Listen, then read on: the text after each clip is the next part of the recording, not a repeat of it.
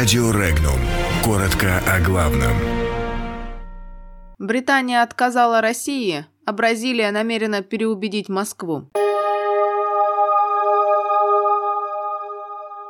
Трамп заявил, что инициаторы расследования по российскому делу хотели захвата власти. Лондон отказался от автообмена с Москвой налоговыми сведениями. Глава МИДа Бразилии намерен переубедить Россию по Венесуэле. МИД России опроверг слухи о создании в Венесуэле военной базы. Доллар подешевел к рублю. Инициаторы расследования по делу о так называемом российском вмешательстве хотели взять реванш за проигранные выборы в 2016 году и захватить власть, заявил президент США Дональд Трамп. Он добавил, что спустя три года расследование наконец-то завершилось, и обвинения в связях с Россией оказались беспочвенными.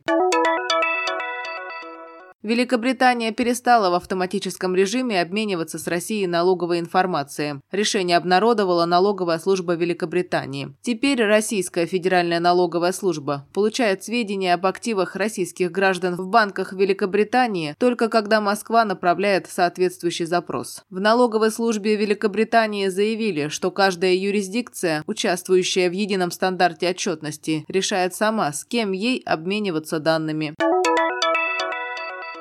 Россия и Китай должны отказаться от поддержки президента Венесуэлы Николаса Мадуро и согласиться на мирный переход власти, заявил бразильский министр иностранных дел. По его словам, в Боливарианской республике нужно провести выборы президента с ориентацией на оппозиционера Хуана Гуайдо, которого американские сателлиты считают исполняющим обязанности президента Венесуэлы. Глава МИДа Бразилии выразил желание провести двустороннюю встречу по венесуэльской ситуации с российской стороной, а также аналогичные переговоры переговоры с Китаем. Он намерен убедить Москву и Пекин в том, что мирный переход власти в Венесуэле в их интересах, потому что Каракас – крупный экспортер нефти.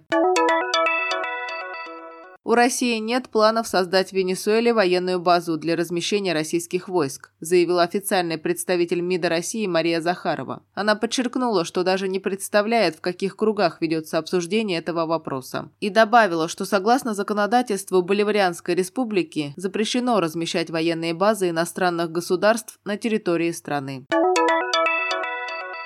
Торги по рублю на Мосбирже накануне завершились разнонаправленно по отношению к иностранным валютам на фоне общего укрепления доллара США на рынке Форекс. Рубль ослабевал к доллару на 0,16% до 64 рублей 94 копеек. Укрепился к евро на 0,7% до 72 рублей 86 копеек. К фунту на 0,41% до 84 рублей 75 копеек. Заявил аналитик информационного информационно-аналитического центра Альпари Владислав Антонов. Сегодня Британия должна выйти из Евросоюза. Соглашение по выходу до сих пор не принято. Нервозная обстановка на мировых рынках оказывает негативное влияние на внутренний валютный рынок. Сегодня на торгах нефть торгуется в минусе на 0,65%. Неясно, чем было вызвано утреннее падение цен на нефть. Доллар торгуется в минусе ко всем основным валютам, кроме японской иены. Это позволит рублю нивелировать снижение нефтяных котировок. На данный момент в марте доллар подешевел к рублю на 0,46%. Подробности читайте на сайте Regnum.ru.